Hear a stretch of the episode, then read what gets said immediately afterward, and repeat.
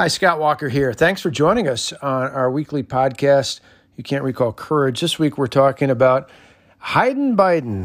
That's right. Uh, Joe Biden announced earlier this week that uh, he was not going to come to Milwaukee, Wisconsin for the D N C uh, convention. Instead, presumably he'll be giving his uh, nomination. Well, he said he'll do it in Delaware. Presumably that means he'll be in the basement where he's been hiding out most of the last few months. In fact, he appears to be repeating the error uh, that Hillary Clinton made, obviously under different circumstances, after she lost the primary in Wisconsin to Bernie Sanders in the spring of two thousand sixteen.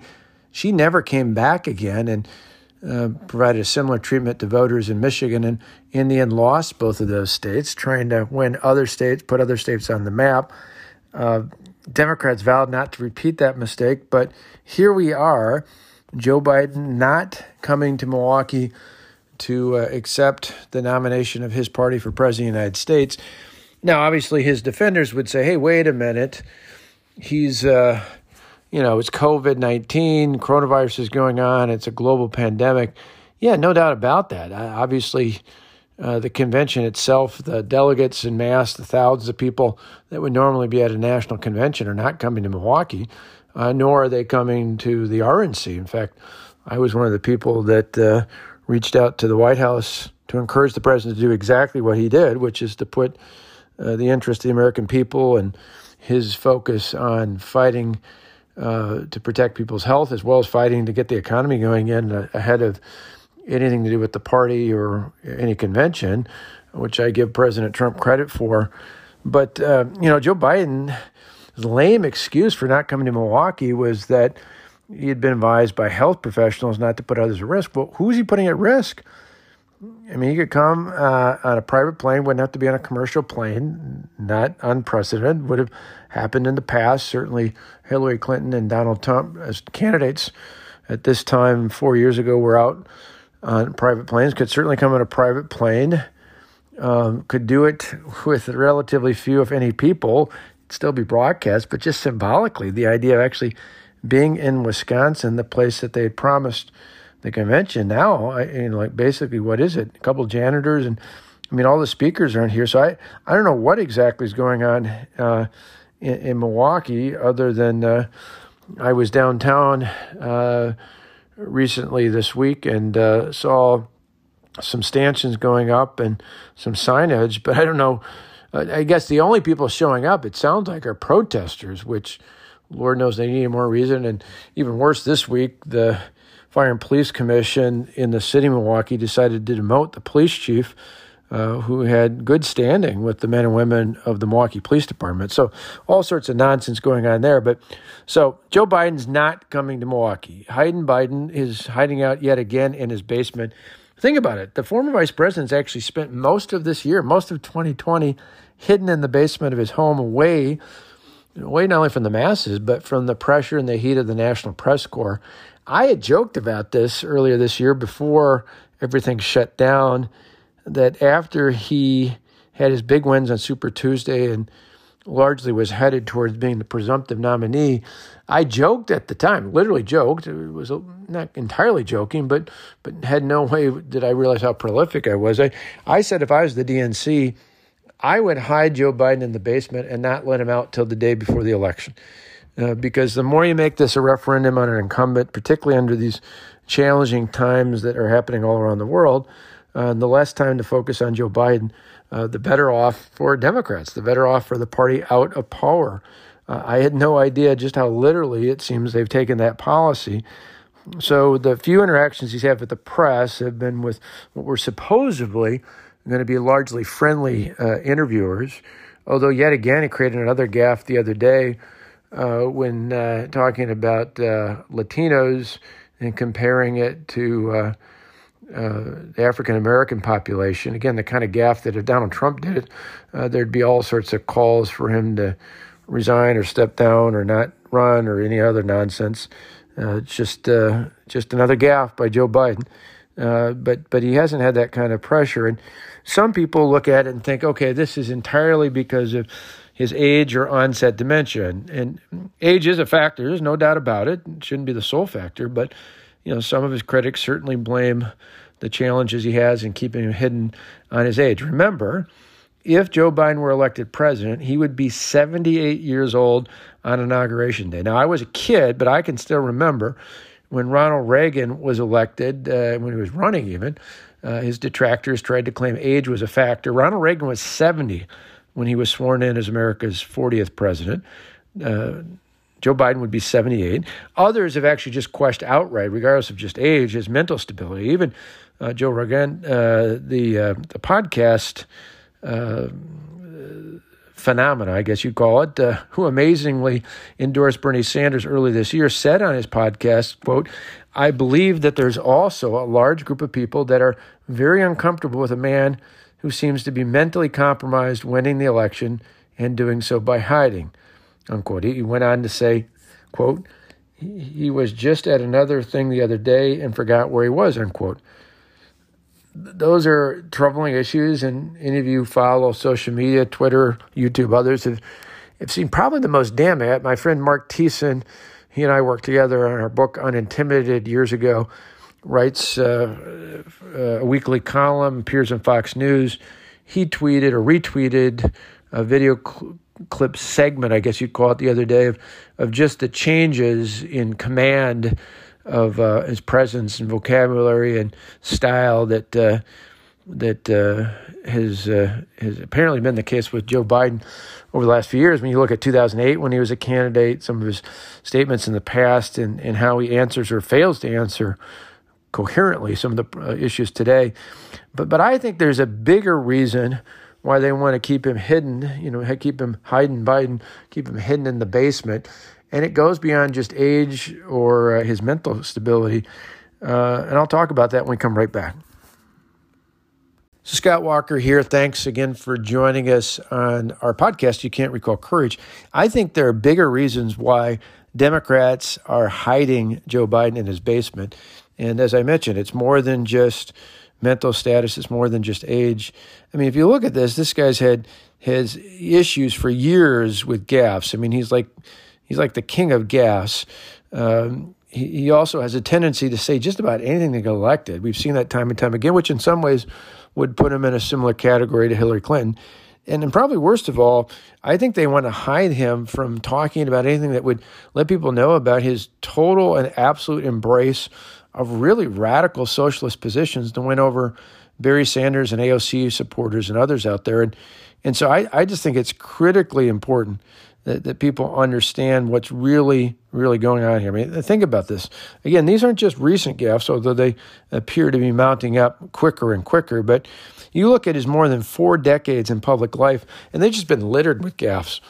Uh, you know, after he was uh, elected and took office as the vice president, Um, President Obama sent, dutif- dutifully sent uh, Joe Biden to go speak to the members of the House uh, Democrat caucus, um, because he, of course, had just come from the Senate, uh, talk about how, uh, about the economic uh, stimulus package. And he was talking, he kind of made reference to the fact that Democrats could suffer at the polls in the twenty ten elections for supporting what was then a, a proposed nine hundred billion dollars so-called economic stimulus package.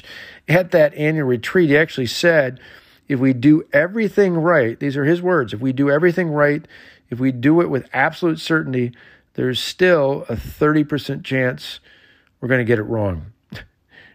I mean, I, like, is that a Saturday Night Live skit? I mean, it's just unbelievable. I remember a few years earlier, he was caught on tape Um, trying to connect with a voter, and he said, in Delaware, the largest growth of population is Indian Americans moving from India. You cannot go to a, a seven eleven or a Dunkin' Donuts unless you have a slight Indian accent. I'm not joking. Those were his words. Can you imagine if a Republican said that? I mean, the, the outrage. Uh, hard to imagine that happening for anyone else uh, on the right without there being immediate calls uh, for uh Uh, that uh, that elected official to resign. Now, I think it's even more troubling than just, and there's a long list. I mean, he talked about, in two thousand eight, talked about how Hillary Clinton was more qualified to be vice president than he was. Uh, I mean, just another campaign event where he called out a state senator and asked him to stand up. The state senator was in a wheelchair. I mean, the list goes on and on. This is not just a recent occurrence. Again, it's getting maybe uh, more steady, but but this is, you know, he's had a career full of this. I think more troubling than all this, though, is the idea that he'll just say just about anything to get elected. I mean, literally, in nineteen eighty-eight, when I was in college, Joe Biden was involved in his first of three campaigns uh, to try and be the president.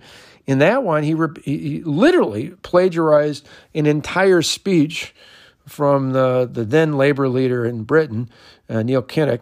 Uh, I mean, he talked. I mean, he even did the gestures. It was it was phenomenal. Uh, I remember all the outrage at the time. I, it actually still amazes me for the fact that because of this plagiarism scandal, it wasn't just one thing; it was many. It ultimately led to him dropping out of the race, literally in nineteen eighty-seven, and before the eighty-eight, before the ballots were cast. The fact that he ran again, uh, and the fact that he got chosen to be vice president, and now is on track to be the nominee for National Democrats. It's just mind-boggling. I mean, this guy got up and he said, you know, I think it was in a debate, if I remember right, he said, I, I started thinking as I was coming over here, why is it that Joe Biden is the first in his family ever to go to a university? There was plenty more of it. I mean, those were, again, the exact words. He even talked about his wife, just like Kinnock gestured and looked at his wife when giving the exact same comments that Biden then plagiarized. Well, they went on, the media at the time, even before the internet, think about how more, uh, how much easier it would be to do that today. But even back then, in the eighties, they went through and found a number of his other speeches where he plagiarized from people like Bobby Kennedy and others, uh, almost word for word, literally word for word in some cases. So then later, they they on C-SPAN, there's this footage where, you know, Joe Biden can be a bit aggressive. We've seen it time and time again. Um, he used profanity with a guy here at Cops Custard when the guy said, hey, can we do anything for you? He said, yeah, a tax break would be great. He, he's had a, you know, a record of being that aggressive. But he, uh, so he's all kind of worked up. Again, this is in the uh, election or the, the battle in eighty-seven, gearing up to the eighty-eight election. And he's caught on record mouthing off to somebody about how smart he was and uh, how he was one of the top graduates at Syracuse Law School. Well, the record shows he wasn't. He, he, and again, I, people can certainly achieve things, whether they're at the top or the bottom of the class in law school, but but don't pretend to be something that you're not. Uh, it also showed at the same time they did more digging and found out that he plagiarized an entire term paper right out of a law a review article. Uh, and I, if I remember right, he actually had to, to go back and beg the professor not to flunk him out of the class, Uh, but to redo a completely new paper. Um, all this came to light, and of course he dropped out of the, the race in the eighties. More recently, see, and PolitiFact documented, actually gave him a pants on fire. He, he actually told an audience in South Carolina earlier this year, he said, this day, thirty years ago, Nelson Mandela walked out of prison and entered into discussions about apartheid. I had the great honor of meeting him. I had the great honor of being arrested with our U N ambassador on the streets of Soweto, trying to get to him on Robben's Island, different island it was. PolitiFact uh, said his statement uh, deserved a pants-on-fire rating after they interviewed uh, former uh, U N ambassador Andrew Young, who who confirmed that neither of them were actually arrested in South Africa. Now, now think of that. Beyond just his long record of plagiarism and false statements, I think equally as troubling is the fact that the guy will say anything to get elected. I mean, for years, the, the one ounce of decency he had on the life issue was as bad as he was opposing uh, the life issue, as bad as he was supporting uh, killing unborn babies, at least, at least he acknowledged that taxpayers, people of good conscience, shouldn't be forced to pay for abortions for others out there. Well, of course, he's flip-flopped on that because of pressure from the from the radical left during the primary process. Um, similarly, uh, you know, for years, as a member of the Senate, as a creature of the Senate, uh, all the senators he talked about, remember the civility he talked about? By the way, two of those senators he referenced were segregationists, people who were racist, people who were said awful and horrible things uh, about African Americans. He talked about being examples of people who live in civility. So he was very much for the filibuster, defended it until recently. And now, of course, you just heard former President Barack Obama talking about wanting to get rid of the filibuster. Well, Joe Biden's flip-flop again on that. And thinking of that, thing of that speech, it's really hard to imagine that Joe Biden would be the leader of racial reconciliation in our country after this was a guy in the Senate years ago actually authored a bill to ban to ban court-ordered busing, to ban uh, busing uh, to desegregate our schools. Um, it's bad enough to think about people uh, from southern states who were pushing it at the time. This guy was from the Northeast. Uh, but more than anything else, I think the bottom line, that the real reason, the most important reason Democrats want to hide Biden in his basement away from the American people is so they can't hear how he's literally outsourced his agenda to people like Bernie Sanders, A O C, and many of the others on the radical left. I think they understand, the, the D N C and others in his campaign understand that swing state voters, the people who live in states like mine, will not embrace a socialist agenda.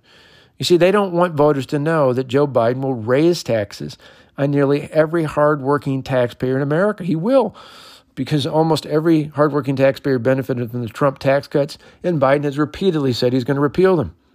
They don't want voters to know that Joe Biden's plans, the plans he supports from people like A O C and others, will, will cost states, again, like mine and voters in Ohio and Michigan and Pennsylvania and elsewhere, they'll cost us manufacturing and agricultural jobs at a time when Lord knows we can't afford to have any more jobs lost.